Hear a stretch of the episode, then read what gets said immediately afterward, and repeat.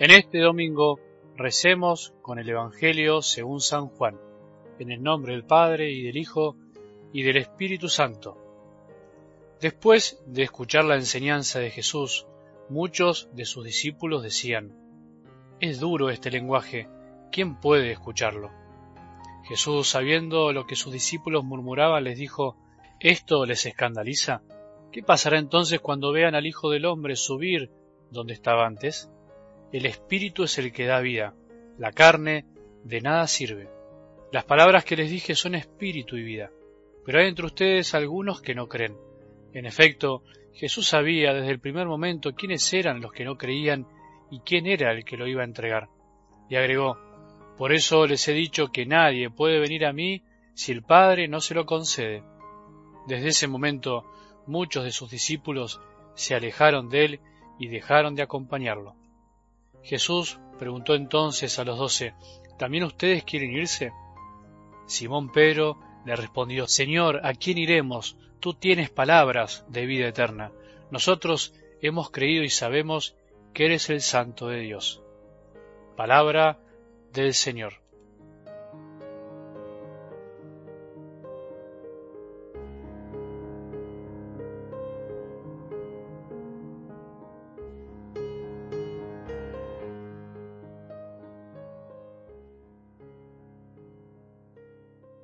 Terminamos de escuchar este domingo el llamado discurso pan de vida, ese discurso que Jesús había comenzado después de la multiplicación de los panes y del frustrado intento por hacerlo rey, y en donde termina presentándose finalmente como el alimento que da la vida eterna ante la sorpresa de muchos. Lo extraño de todo esto es que Jesús se queda casi solo, habiendo estado rodeado de miles. Empezó dándole de comer a cinco mil hombres y se quedó finalmente con doce. No sabemos bien con cuántos, pero por lo menos con los doce y unos pocos más. Podríamos preguntarnos, ¿y el marketing de Jesús? Totalmente desaprobado. Se ve que menos mal no había estudiado esa materia, no le interesaba mucho que digamos.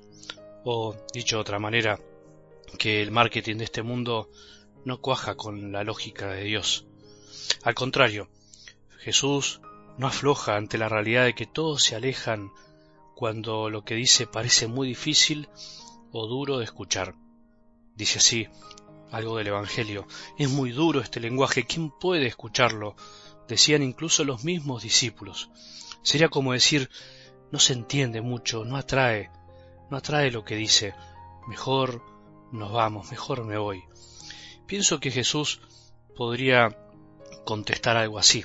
Claro que no atrae. Yo les había dicho que nadie viene a mí si mi padre no lo atrae. La cuestión, digamos que pasa por otro lado. Por eso es lindo seguir este consejo de San Agustín, que dice así, no te sientes aún atraído, reza para ser atraído.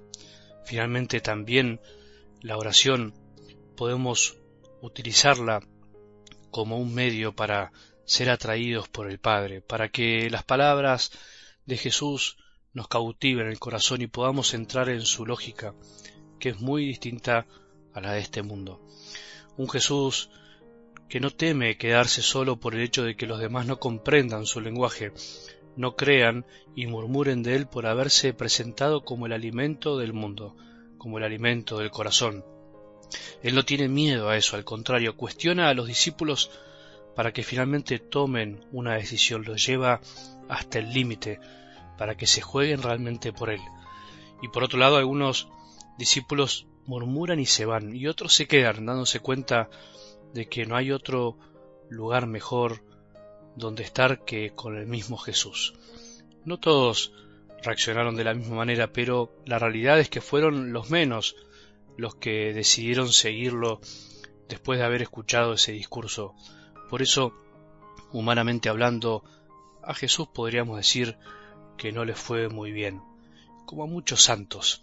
Cuenta el mismo don Bosco que ante el éxito espiritual de su obra del oratorio, cuando reunía a los niños despojados de esa época y a los adolescentes y jóvenes para instruirlos, para darles las enseñanzas del catecismo para sostenerlos, muchos lo trataron por loco e incluso lo fueron abandonando los más cercanos. Cuando realmente comprendemos el lenguaje de Dios y hacemos lo que Él nos enseña, también podemos quedarnos solos.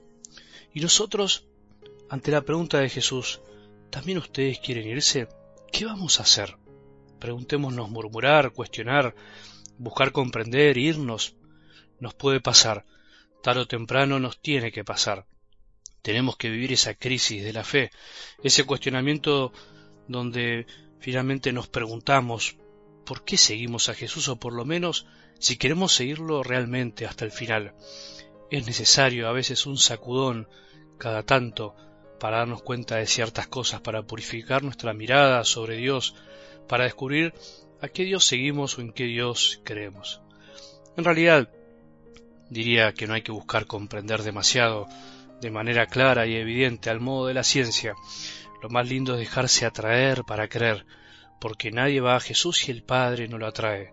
El camino natural es el de creer antes que comprender, o dicho de otro modo, se comprende creyendo, confiando. El confiar nos abre el corazón a una dimensión nueva que nuestra inteligencia a veces se niega a explorar. Si no queremos creer, si no confiamos en las palabras de Jesús, por más que busquemos entender de mil modos, no entenderemos y tampoco creeremos verdaderamente.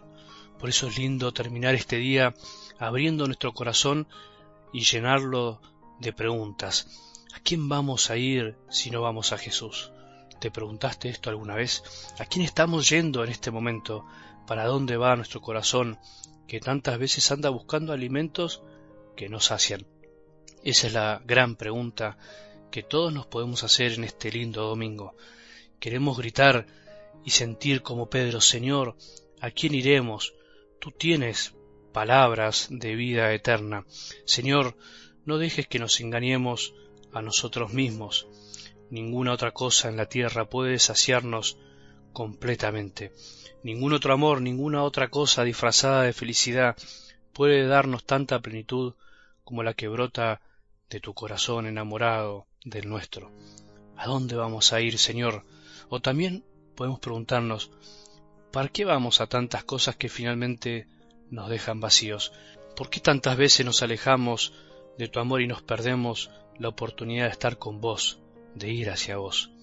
Jesús, queremos decirte desde el corazón, confiados como Pedro casi sin pensarlo, pero llenos de certezas.